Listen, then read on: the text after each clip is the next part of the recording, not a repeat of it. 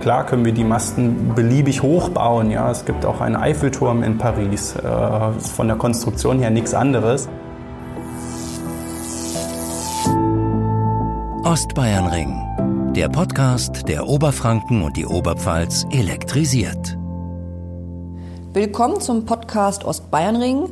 Mein Name ist Ina Isabel Hafke und als Bürgerreferentin für das Projekt Ostbayernring greife ich all diejenigen Themen auf, die für Sie interessant sind oder die Sie an mich herantragen. Und derzeit befindet sich das Projekt Ostbayernring äh, mitten im Planfeststellungsverfahren und daher haben wir ein neues Format ins Leben gerufen eine Podcast-Folge und in unseren ersten vier Folgen behandeln wir Ihre Einwände und Stellungnahmen, die Sie in das Planfeststellungsverfahren eingebracht haben. Heute geht es um die technische Umsetzungsmöglichkeiten des Ostbayernrings und dazu begrüße ich heute Gunnar. Ostbayernring Podcast. Unser Gast heute. Gunnar Heinitz ist bei uns der Projektleiter für die Planung und Genehmigung des Ostbayernrings und viele Hörerinnen und Hörer kennen ihn sicherlich aus persönlichen Gesprächen auf unseren Informationsveranstaltungen. Gunnar ist äh, studierter Elektrotechniker und damit kompetenter Ansprechpartner, wenn es um alle technischen Details der Leitung geht. Mhm. Und ähm, deswegen habe ich dich heute äh, eingeladen, um dich auszufragen, wie hoch werden die Maste, wie weit stehen sie auseinander. Diese Fragen und viele mehr wollte ich heute mit dir klären. Mhm. Ähm, bevor wir aber immer thematisch einsteigen, stelle ich gerne die Person vor und dafür habe ich mhm. drei Fragen im Gepäck. Oh. Und zwar, ähm, ich habe ja schon gesagt, du hast Elektrotechnik studiert und mhm. Hand aufs Herz, Gunnar, es gab bestimmt irgendein Fachgebiet, das dir am schwersten gefallen ist. Tja, das, ja, doch äh, kann man schon so sagen. Also äh, die Elektrotechnik teilte sich äh, im Studium auf in, ich sag mal so Grundlagen, dann die Hochspannungstechnik und alles, was mit Mikrochips, Mikroelektronik, Regelungstechnik zu tun hatte. Und das waren jetzt nicht so meine liebsten Fächer. Und äh, von daher überrascht es nicht, dass ich bei der Hoch- und Höchstspannung dann am Ende gelandet bin, weil das waren äh, Kiloampere, Kilovolt ähm, und nicht irgendwelche Kleinstsignale, die man da äh, berechnen muss. Der Mann fürs Grobe. Sozusagen. Ähm, euch Planern wird gerne zugerufen, technisch ist alles möglich. Ähm, was sagst du dazu? Ich sage dazu, dass technisch vieles möglich ist. Ähm, es ist tatsächlich so, dass wenn man als Ingenieur eine Aufgabenstellung bekommt, man sie auf vielerlei Arten lösen kann.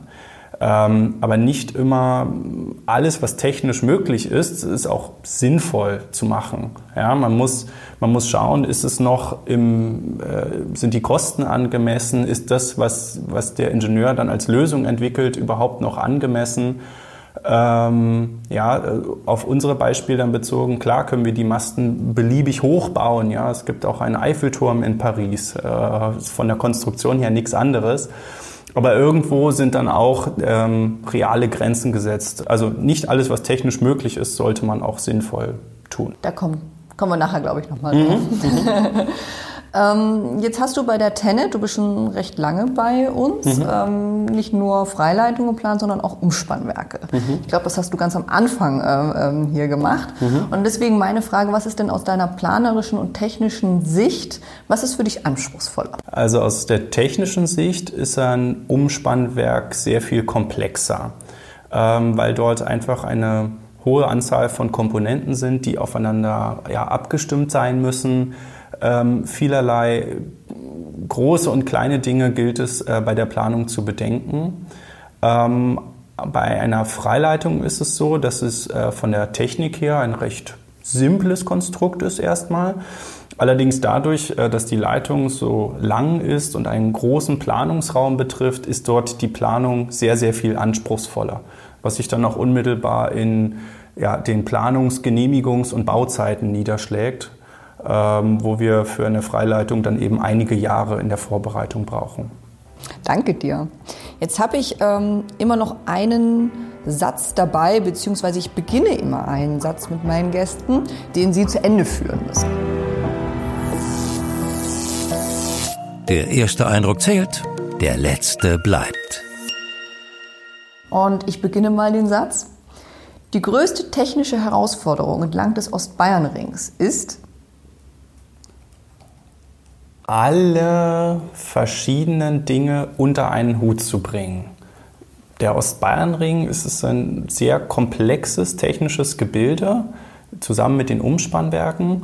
Und es kommt einer ja, Operation am offenen Herzen gleich. Also wenn man sich das bildlich vorstellt, ja, wir, wir bauen am bestehenden Netz, am im Betrieb befindlichen Netz um. Und hier ist es die größte Herausforderung ist einfach, alles zu bedenken in der Vorbereitung und dann auch in der Umsetzung, alles so ja, auszuführen, dass alles perfekt ineinander greift und nichts schief geht.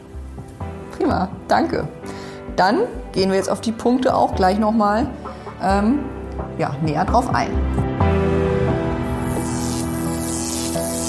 Der Podcast zum Ostbayernring mit Ina Isabel Hafke. In unserer Podcast-Folge behandeln wir vor allen Dingen die Stellungnahmen und Einwände, die in das Planfeststellungsverfahren eingereicht wurden. Wir haben insgesamt 460 Maststandorte. Ähm, kein Wunder natürlich, dass zahlreiche Hinweise und Fragen rund um die Maste ähm, eingereicht wurden. Und ähm, deswegen mache ich mit dir so ein kleines Mast-Tutorium mhm. heute. Weiteres Thema, worauf ich eingehen will, ist das Thema Provisorium. Ähm, mhm. Brauchen wir immer dann, wenn wir eine Leitung kreuzen. Da ja. möchte ich mit dir auch vertiefen, wie die denn aussehen. Mhm. Und äh, ein bisschen weg nachher von der Technik eher Richtung Planung. Ähm, ja, welche Rahmenbedingungen müssen wir beachten und welche beschränken eben eventuell unsere Technik, das, was du vorhin schon ein bisschen angerissen hast, ähm, technisch alles möglich, aber letztendlich nicht immer sinnvoll. Okay, wie lange haben wir Zeit? ja, ich denke, das sollten wir in der nächsten halben Stunde schaffen. also, Thema Maste. Ähm, Fangen wir mal ganz einfach an. Welche Ausmaße haben unsere Maste vom Ostbein? Also wie hoch und wie breit sind sie? Mhm. Ähm, also wir befinden uns ja im Höchstspannungsnetz und deswegen haben wir die höchsten Spannungen, 380 kV. Und das, ähm, um diesen Isolationsabstand herzubringen, müssen die Maste auch entsprechend äh, groß ausgeführt werden. Die Maste beim Ostbayernring sind in der Breite so zwischen 25 und 30 Metern. Ähm, die Höhe, das ist ja das, was äh, ja, die, die, meisten Leute interessiert, die variiert sehr stark, ähm, je nach Gelände und Anforderungen an den Masten. Ähm, der kleinste Mast auf dem zukünftigen Ostbayernring wird knapp 43 Meter hoch sein. Der größte Mast äh, über doppelt so viel, äh, knapp 98 Meter hoch. Ähm, und da sieht man schon, das ist eine sehr, ja, sehr große Schwankung. Im Mittel werden die Maste 64 Meter rund ähm, hoch sein und somit ja, in etwa 9 Meter mehr als äh, auf der Bestandsleitung. Ah ja, das wäre nämlich sonst meine nächste Frage gewesen. Mhm. Von der Breite her, glaube ich, tut sich nicht viel, oder? Ähm, wir haben bei der Planung des neuen Ostbayernrings auch sehr viele Belange Richtung Wald äh, zu beachten. Das heißt, wir verwenden äh, beim neuen Ostbayernring auch einen Masttyp, die sogenannte Tonne. Der ist etwas schmaler, dann nur so rund ja, die 25 Meter, die ich mhm. vorhin nannte, ähm, um einfach die Schneisenbreite im Wald einzusparen. Den gibt es auf der Bestandsleitung heute nicht. Den hat man einfach Anfang der 70er Jahre noch nicht verbaut. Ähm, der wird aber bei, dem, bei der neuen Leitung dann zum Einsatz kommen. Also teilweise etwas schmaler, aber sonst nimmt sich die Breite nichts im Vergleich zum Bestand. Und ähm, wir sagen ganz oft, also oder oft haben wir die Forderung, naja, ist ja eigentlich auch ein bisschen egal, wie hoch der Mast wird. Da haben wir, glaube ich, eine Grenze von 100 Metern. Fass noch mal kurz zusammen, warum gehen wir nicht über diese 100 Meter rüber? Ja, also äh, zunächst einmal ähm, gibt es da geteilte Auffassungen zu den Masthöhen. Einige, äh, gerade wenn es um den, den Bereich Wald geht, Einige Leute sagen, ja, ähm, macht doch die Maste so hoch, dass ihr eben über den Wald drüber spannt. Das geht technisch, ne? technisch geht viel. Ähm, aber dann sagen wieder andere, ja, Moment mal, die, das hat ja sehr starke Auswirkungen auf die Sichtbarkeit, auf das Landschaftsbild erstmal, auf die optische Wahrnehmung. Natürlich werden höhere Maste auch ähm, größer, stärker, was den Stahl, die Fundamente angeht. Sie werden teurer, äh, Thema Wirtschaftlichkeit. Ähm, und wir haben bei Freileitung auch ähm, so, so, Themen wie Vogelschlag äh, zu beachten. Also einige Vogelarten sind anflugsgefährdet. Das heißt, sie können die Leitung, die Leiterseile in der Luft optisch nicht wahrnehmen und fliegen dagegen, ähm, sodass auch dort ähm, Grenzen gesetzt sind.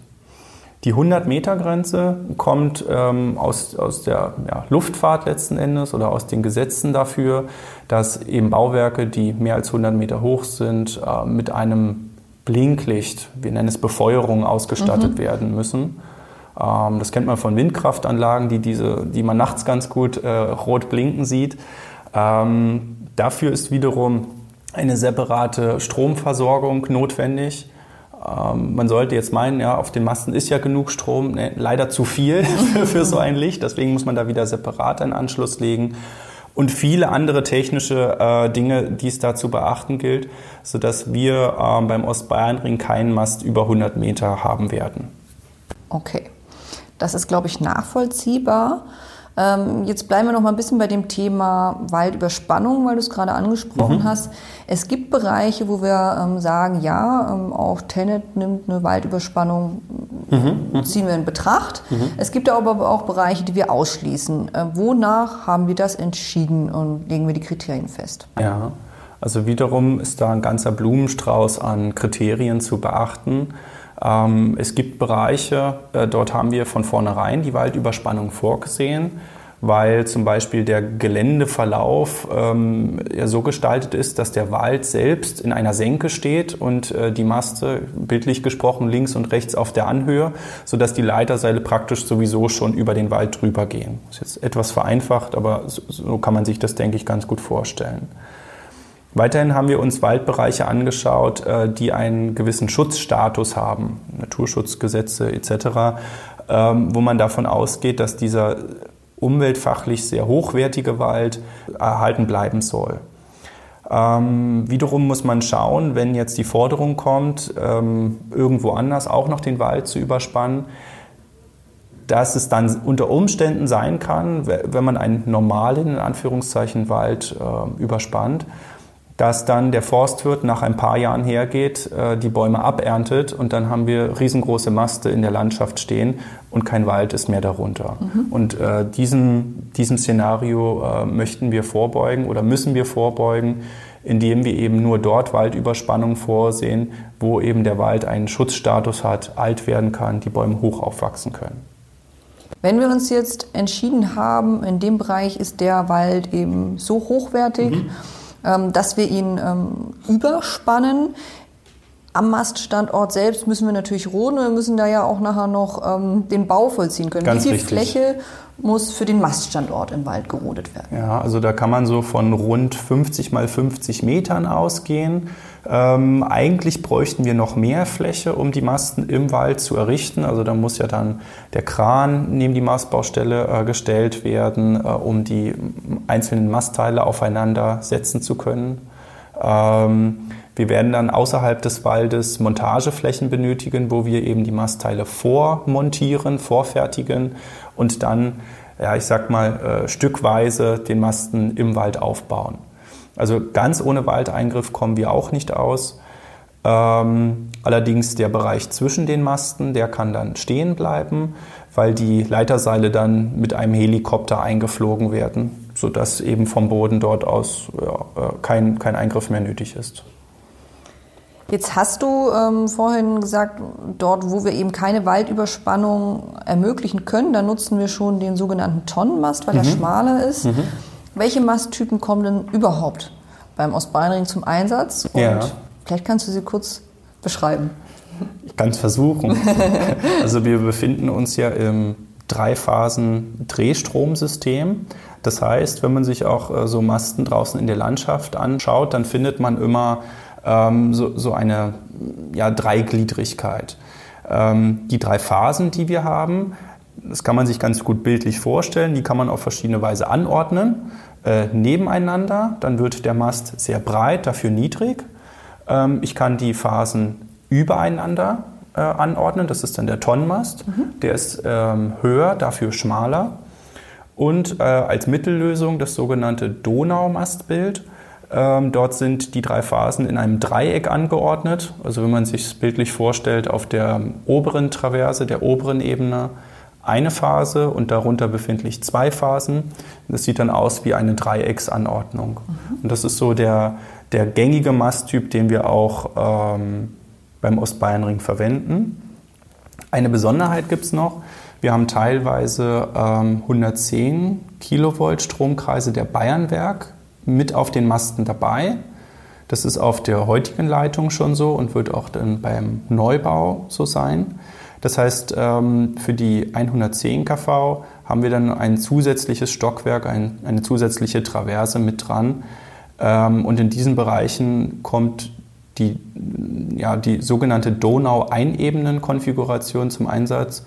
Also Donau, das klassische Dreieck oben und die Einebene, die 110 kV äh, Stromkreise darunter. Warum heißt der Donaumast eigentlich Donaumast? Das habe ich mich schon immer gefragt. also es, äh, es, geht die Legende, dass ähm, äh, auf einer Leitung im Bereich äh, Passau-Regensburg an der Donau äh, dieser Masttyp zum ersten Mal ähm, verwendet wurde. Und äh, das hat sich irgendwie so eingeprägt äh, bei den Technikern. Deswegen heißt er bis heute Donaumast. Und inzwischen in ganz Deutschland verbreitet. Mhm. Ähm, ihr unterscheidet nicht nur die, die Masttypen, sondern ihr sprecht auch immer von Tragmast und Winkelabspannmast. Was ja. ist der Unterschied? Ähm, die Maste haben ja eigentlich nur eine Funktion, nämlich die Leiterseile, die den Strom führen, äh, in der Luft zu halten. Die Tragmasten sind dafür da, auf gerader Strecke, ja, man kann sich so vorstellen, die Leiterseile einfach oben in der Luft zu halten. Ähm, immer dann, wenn die Leitung einen Richtungswechsel vollzieht, ähm, kommt ein sogenannter Winkelabspannmast äh, zum Einsatz. Ähm, der ist dann sehr viel stärker ausgeführt, also ähm, mehr Stahl, mehr Fundament, um ähm, einen, ja, einen, einen Winkel ähm, gewährleisten zu können. Man kann sich dann ganz gut vorstellen, dass dort dann auch Seitenzugkräfte auf den Mast wirken, die dieser äh, Mast dann natürlich abfangen muss. Ähm, diese, diese Winkelabspannmaste ähm, sind sehr viel schwerer und auch sehr viel teurer im Vergleich zu einem Tragmast. Und das ist auch ein Grund, warum wir bestrebt sind, einen möglichst geradlinigen, gestreckten Leitungsverlauf ähm, bei, der, äh, bei der Planung des Ersatzneubaus ähm, ja, zu berücksichtigen. Mhm. Wenn du jetzt von solchen Zugkräften ähm, sprichst, wie weit können denn solche Maste auseinanderstehen? Also im, im Schnitt äh, stehen unsere Maste ungefähr 450 Meter auseinander. Ähm, hier, hier gibt es allerdings schon ja, auch wieder deutliche Unterschiede, je nach Gelände.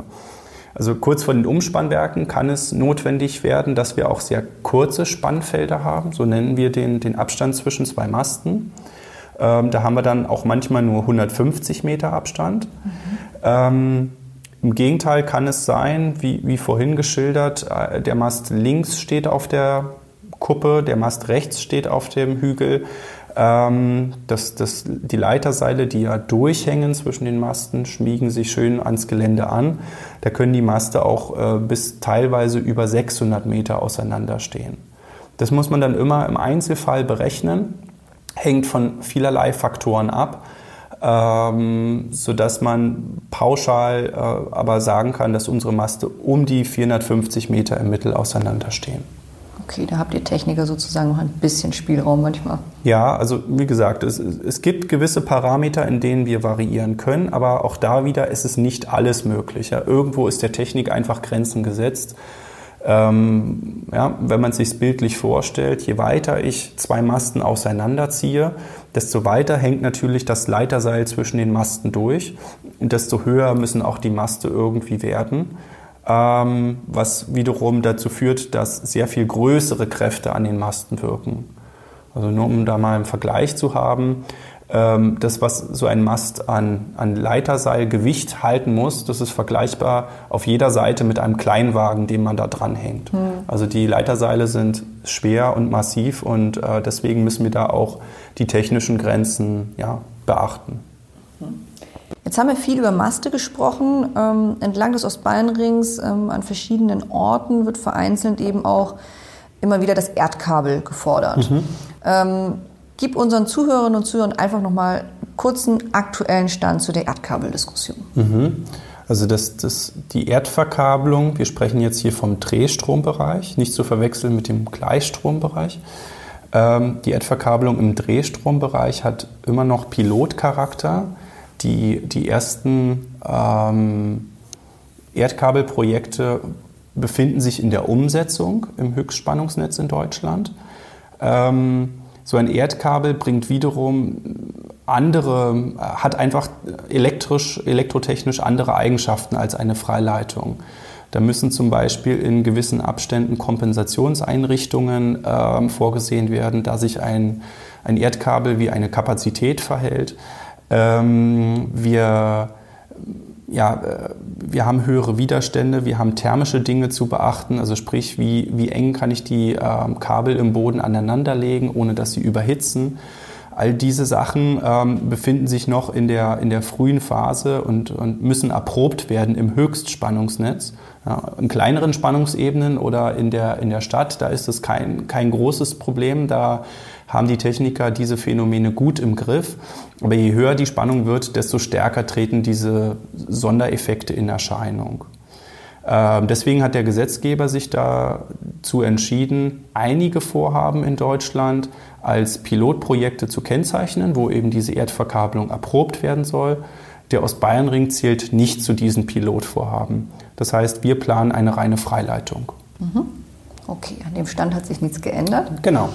Ähm, ich möchte noch auf ein anderes äh, Diskussionsthema eingehen und zwar ähm, auch ähm, die ein oder andere Forderung ist ins Planfeststellungsverfahren eingegangen und zwar das Thema Kompaktmaste mhm. ähm, anstatt unserer Stahlgittermaste. Mhm. Fass doch da noch, auch noch mal den Stand zusammen und vielleicht so ein bisschen die Vor- und Nachteile von beiden Konstruktionen. Also wir, wir planen ja beim Ersatzneubau äh, klassische Stahlgittermaste, wie sie auch bei der bestehenden Leitung schon Anwendung finden. Ähm, die Kompaktmaste, das ist eine ähm, Designentwicklung, so möchte ich es mal nennen, die man vielleicht äh, am ehesten von Windkraftanlagen kennt. Also wir haben einen massiven Mastschaft, ähm, der ist schmaler gehalten, insbesondere die Erdaustrittsmaße sind geringer. Ähm, dafür ist er wiederum äh, aufgrund der Statik ähm, sind, sind andere Anforderungen an diesen, an diesen Mast und dann auch an die Fundamente zu stellen. Man kann sich es ganz gut vorstellen, wenn man äh, ja, breitbeinig steht und äh, von der Seite einen Stups bekommt ähm, oder in der U-Bahn fährt, dann kann man ähm, das noch diese Kräfte besser abfedern, als wenn man beide Füße geschlossen hält ähm, und dann einen Schubs von der Seite bekommt. So muss man sich das vorstellen. Ähm, diese Kompaktmaste haben deshalb auch ein stärkeres Fundament.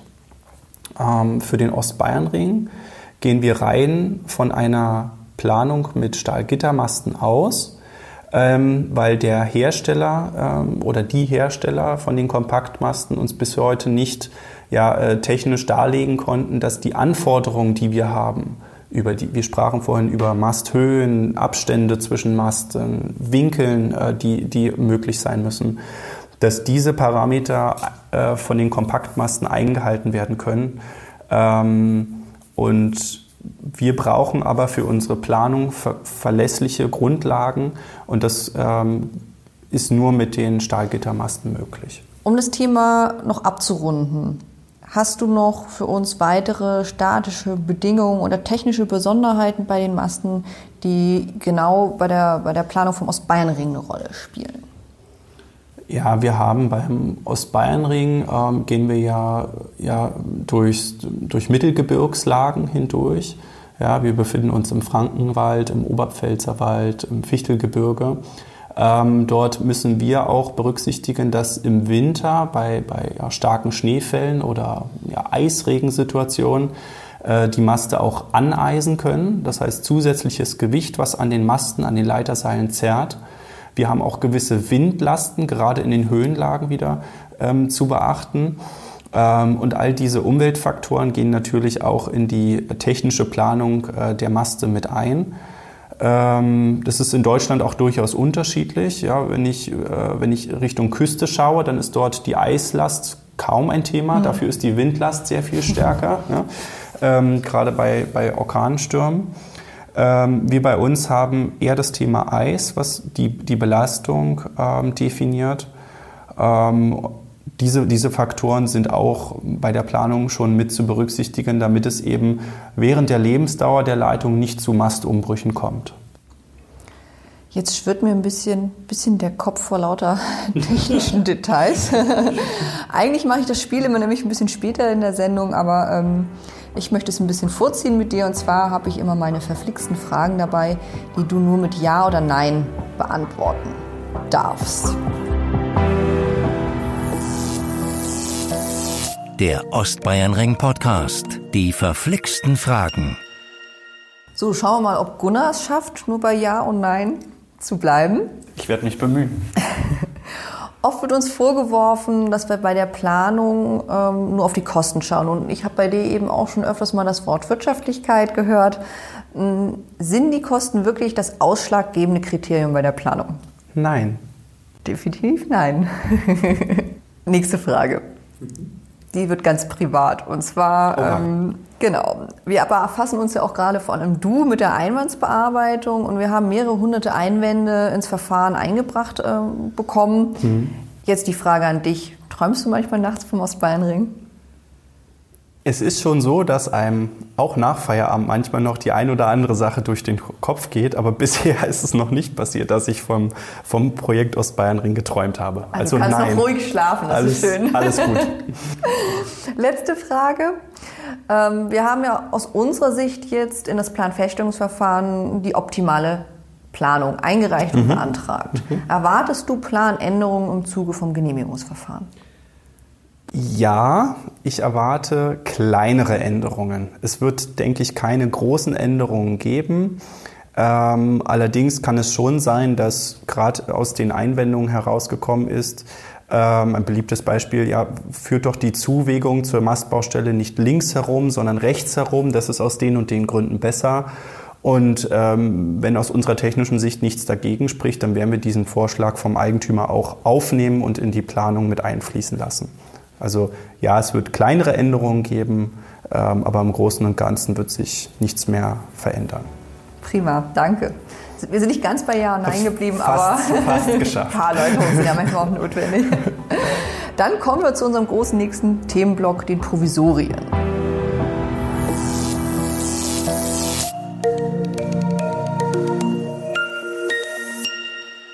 Beim Provisorium ist, glaube ich, der Name Programm. Erzähl uns einfach mal, was ist ein Provisorium? Also ein Provisorium ist ein Bauwerk, was man nur vorübergehend braucht, ja, wie, wie es jeder kennt. Ähm, wenn man das zum Beispiel mit dem Straßenbau vergleichen möchte, ähm, dann kann man sich das ganz gut vorstellen. Also ich habe eine Straße und dort muss ich eine Brücke ersetzen. Dann kann ich entweder eine Umleitungsstrecke ausweichen, wo der Verkehr eben den, den, den Umweg nimmt während der Zeit. Ähm, falls dies nicht geht, das wäre bei uns der Fall, bei den, bei den Freileitungen. Dann muss ich ein Provisorium, also eine provisorische Brücke, um in dem Bild zu bleiben, daneben bauen. Ähm, wenn dann also der Verkehr während der Bauzeit über diese provisorische Brücke geleitet wird, kann ich an meiner ähm, ja, Baustelle arbeiten. Und sobald dann die Arbeiten abgeschlossen sind, ähm, wird der Verkehr wieder auf die ursprüngliche Strecke oder die neue Strecke geleitet und die provisorische Brücke kann wieder zurückgebaut werden. Und wo brauchen wir dann beim Ostbayernring überall so, solche Provisorien? Die brauchen wir überall dort, wo wir ähm, Freileitungen kreuzen. Das ist in erster Linie einmal die bestehende Leitung, der bestehende Ostbayernring.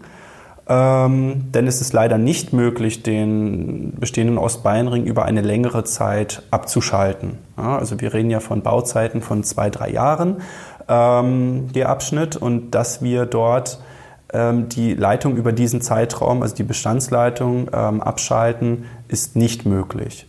Darum müssen wir immer schauen, dass auch während der Umbauarbeiten ähm, der Strom fließen kann. Ähm, es gilt aber nicht nur für unseren bestehenden Ostbayernring, das gilt auch für andere Leitungen.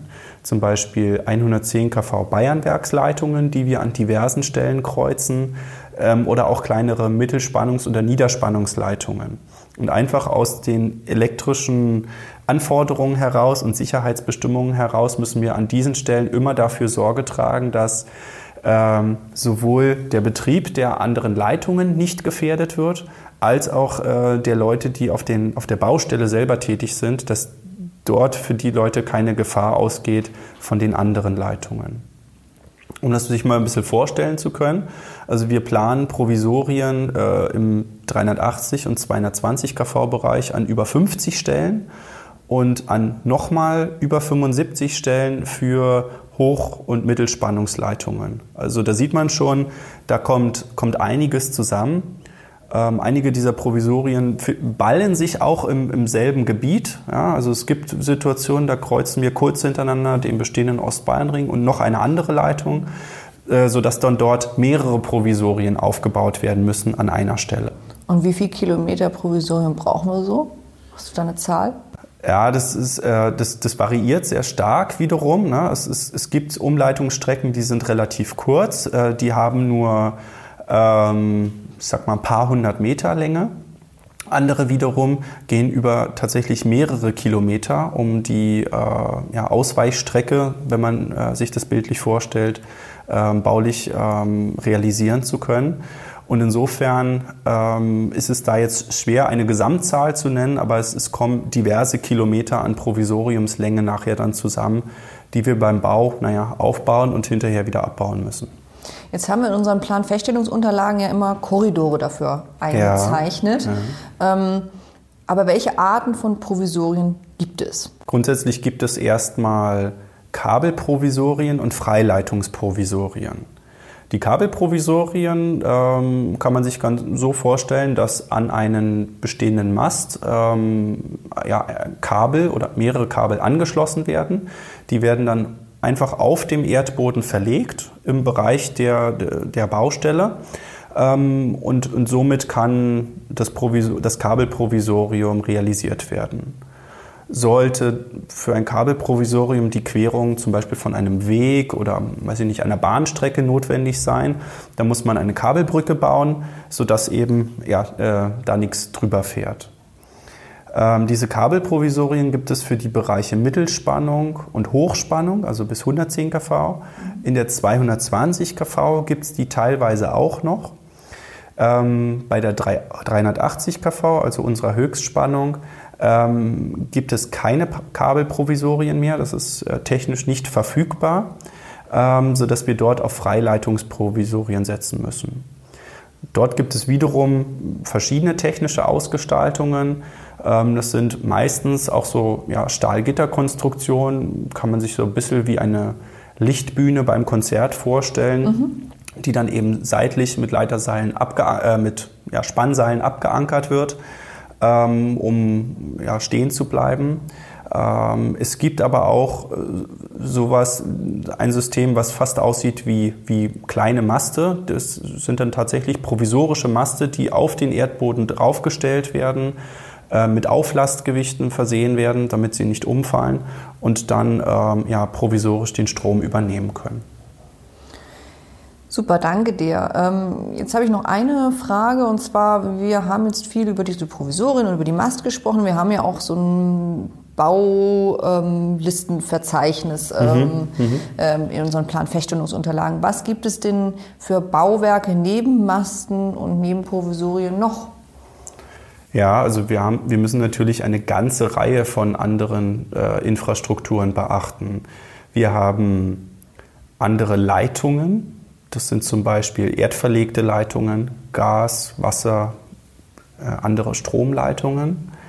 Wir haben natürlich ähm, andere Verkehrsinfrastrukturen wie Autobahnen, Bundesstraßen, Ortsverbindungsstraßen etc., ähm, Bahnverbindungen, die eine Rolle spielen, aber auch solche Dinge wie ähm, Richtfunkstrecken, die man auf den ersten Blick erstmal nicht sieht in der freien Landschaft, die aber dafür da sind, dass äh, zwischen zwei Sendemasten, zum Beispiel vom Handynetz, ähm, eben die Verbindung hergestellt werden kann.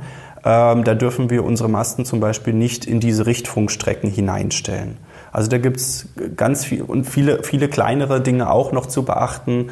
Auch im Bereich von Chemieanlagen gibt es manchmal äh, Medienleitungen, also da werden Öl- oder chemische äh, Komponenten durchgeleitet. All diese anderen Infrastrukturen müssen wir bei der Planung ebenso mit beachten. Ähm, und dafür brauchen wir aber dann auch nochmal ähm, Bauwerke. Richtig, also wir haben, wir haben im Bereich gerade von Straßen und Bahnlinien ähm, Schutzgerüste, wo wir eben äh, sicherstellen, dass während der Bauarbeiten, also sprich in diesen Fällen der Leiterseilzug, der über eine Straße hinweg erfolgen soll, ähm, oder eine Autobahn, das ist das größte Beispiel, ähm, dass dort eben der Verkehr nicht gefährdet wird, selbst in dem Fall, dass ein Leiterseil mal runterfällt. Ähm, und dafür bauen wir dann Schutzgerüste, Schleifgerüste etc. auf, ähm, die da eben dafür da sind, dass der Verkehr und die andere Infrastruktur nicht gestört und nicht gefährdet wird. Das heißt, die Leute müssen nicht äh, mit der Sperrung von der A93 rechnen. Ähm, sicherlich wird es ähm, ohne kurzfristige Sperrungen nicht gehen. Also auch für den Aufbau dieses Schutzgerüstes muss man mal kurzfristig äh, die Autobahn sperren. Das macht man aber in der Regel nachts am Wochenende, wo es äh, nicht so viele Leute merken. Ähm, bei kleineren Ortsverbindungsstraßen, da kann man zum Beispiel auch mit äh, kurzzeitigen Sperrungen oder Umleitungen arbeiten. Das muss man sich aber im Einzelfall anschauen, inwieweit auch die Möglichkeit einer Umfahrung gegeben ist. Super, ich glaube, jetzt kommen wir auch schon fast ähm, so Richtung Bauablauf und da habe ich ja noch den Stefan Opel ähm, mhm. als nächsten Gast. Also mhm. insofern ähm, würde ich das mal an dieser Stelle zurückstellen und würde mit dir auf das nächste Thema eingehen wollen und zwar ähm, eher eben weg, habe ich schon vorhin gesagt. Wir haben jetzt viel über Technik ähm, gesprochen, aber mhm. du bist ja auch Projektleiter für die Planung mhm. und ähm, mit dir gerne nochmal auf die ganzen planerischen Bedingungen eingehen, die wir mhm. haben.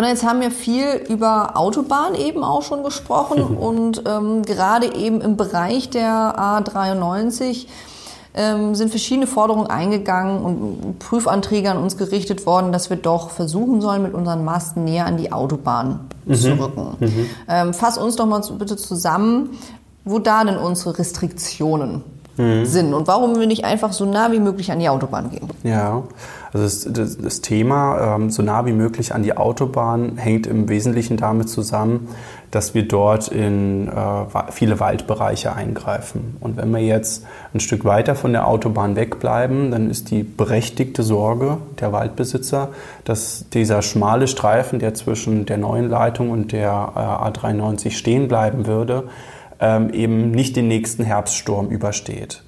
Und darum ist hier ähm, sehr oft die Bitte geäußert worden oder die Forderung aufgemacht worden, so nah wie möglich an die Autobahn heranzurücken. Ähm, bei dem Thema ist bei vielen anderen Dingen auch ähm, ja, Recht und Gesetz durch uns zu beachten. Und im Bundesfernstraßengesetz äh, ist eben eine Anbauverbotszone von 40 Metern ausgewiesen. Wir sind hier natürlich im Austausch mit der Autobahndirektion, um in besonderen Fällen eine Ausnahmegenehmigung zu erhalten von dieser Anbauverbotszone. Aber zunächst einmal ist es etwas, an das wir uns bei unserer Planung halten müssen. Mhm.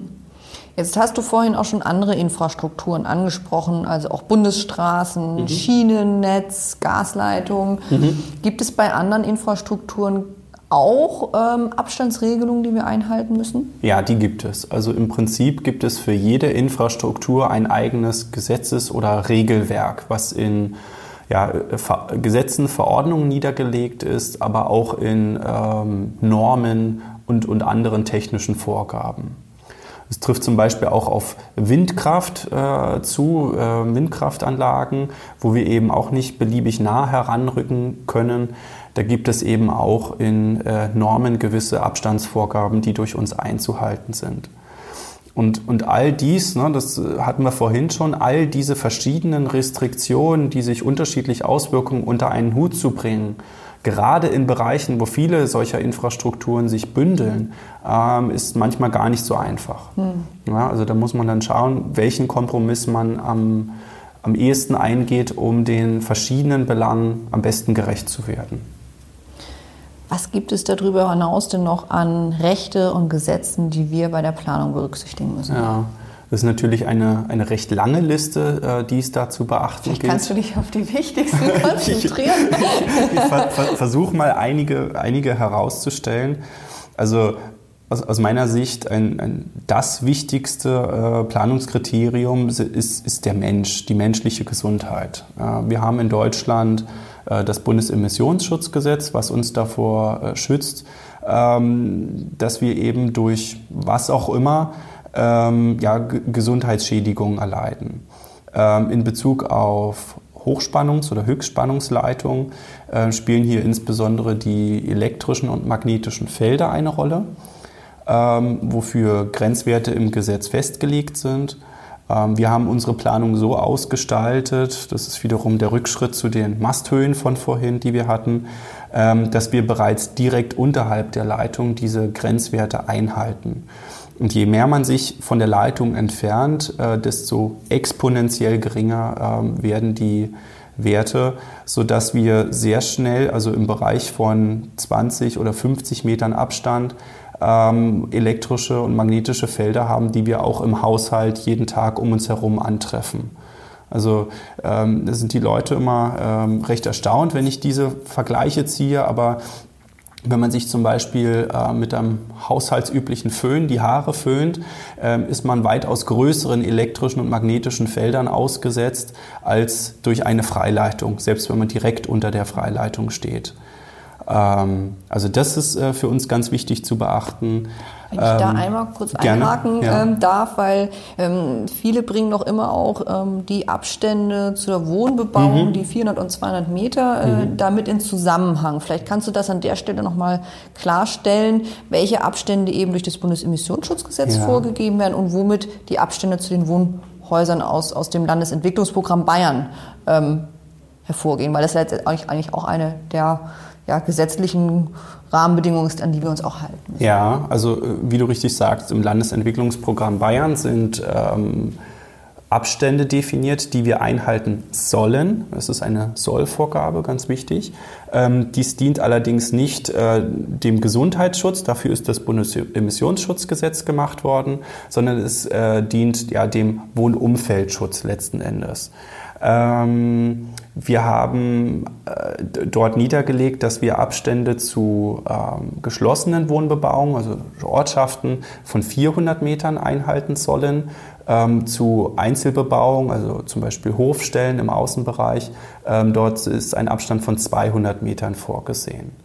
Ähm, das gelingt uns an sehr vielen Stellen, ähm, wo wir auch insbesondere im Vergleich zur Bestandsleitung von der Wohnbebauung wegrücken können. Ähm, es gibt aber auch Stellen entlang des Ostbayernrings, wo es eben aufgrund der örtlichen Gegebenheiten nicht möglich ist, ähm, weiter als diese oder ja äh, weiter als diese 200 400 Meter ähm, sich zu entfernen mit der neuen Leitung. Und dabei muss man auch eben diverse andere Vorgaben beachten. Ja, also wir sollen möglichst wenig in den Wald eingreifen. Wir sollen möglichst wenig landwirtschaftliche Nutzfläche äh, betreffen. Wir sollen, weiß ich nicht, möglichst wenig in Wasserschutzgebiete eingreifen. Es gibt eine Reihe von Umweltgesetzen. Also die, die Liste ist sehr, sehr lang. Ähm, und all das äh, zu berücksichtigen, ähm, ist schlichtweg nicht möglich. Es käme der Quadratur des Kreises gleich.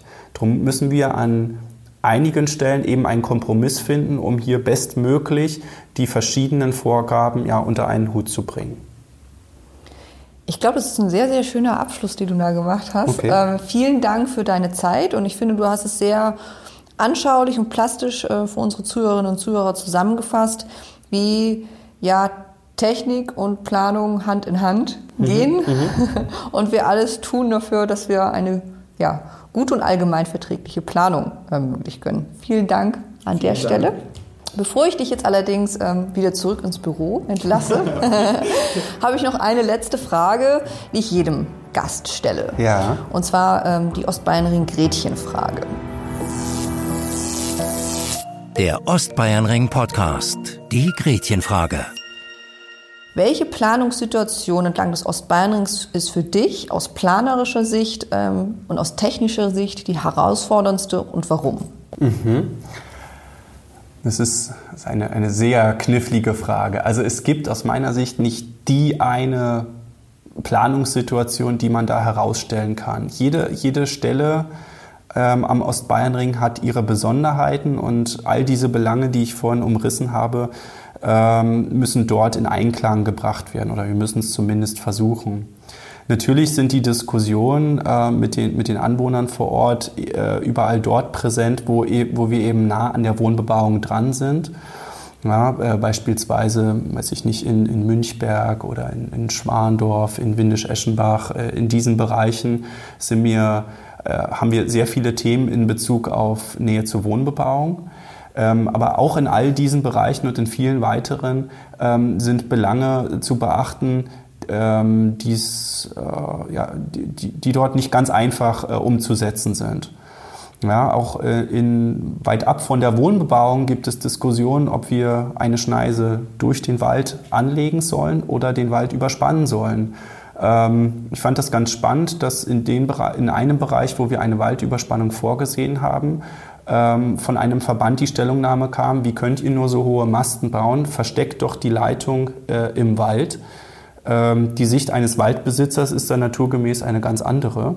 Und insofern sieht man schon, dass es immer mehrere Blickwinkel auf ein und dieselbe Sache gibt.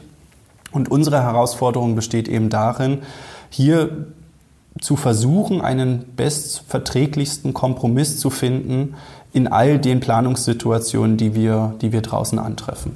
Jetzt versuche ich doch nochmal dich festzunageln, weil Nagel aus planerischer Sicht kannst du dich anscheinend nicht festlegen. Ja. Betrachten wir es aus technischer Sicht. Ja. Hast du da die Stelle, wo du sagst, das ist die technische Herausforderung für mich? Also technische Herausforderung ist insofern ähm, das, das technisch anspruchsvollste ist wiederum nachher alles in einen Klang zu bringen. Die Umspannwerke, die Leitungen, die Bauabläufe. Wenn du rein die Leitung äh, betrachtest, werden mit garantiert die Waldüberspannungsmaste, die sehr hohen Maste mit dem Helikoptereinsatz etc ähm, technisch sehr, sehr herausfordernd sein. Aber auch andere Stellen, wo wir uns zum Beispiel in, der, ja, in, in, in Feuchtgebieten befinden oder, oder Moorgebieten, wo wir sehr schwierige Untergrundverhältnisse haben. Das wird technisch auch eine große Herausforderung, das nachher im Bau umzusetzen. Aber ich denke, da wird der Stefan Opel noch einiges weiteres berichten. Ich sehe schon, ich kriege aus dir keinen Ort herausgequetscht. Trotzdem vielen Dank, Gunnar Heinitz, für Rede und Antwort. Vielen Dank an die Zuhörerinnen und Zuhörer fürs Zuhören. Ähm, ja, Ihre Fragen und Anregungen zum Thema können Sie wie immer gerne über den Blog Ostbayernring oder unter der E-Mail-Adresse ostbayernring.tenet.eu uns zukommen lassen. Und wir melden uns mit unserer nächsten Sendung wieder und darin geht es um die Umweltplanung. Mein Gast wird die Julia Müller sein und Sie dürfen wieder höchst gespannt sein.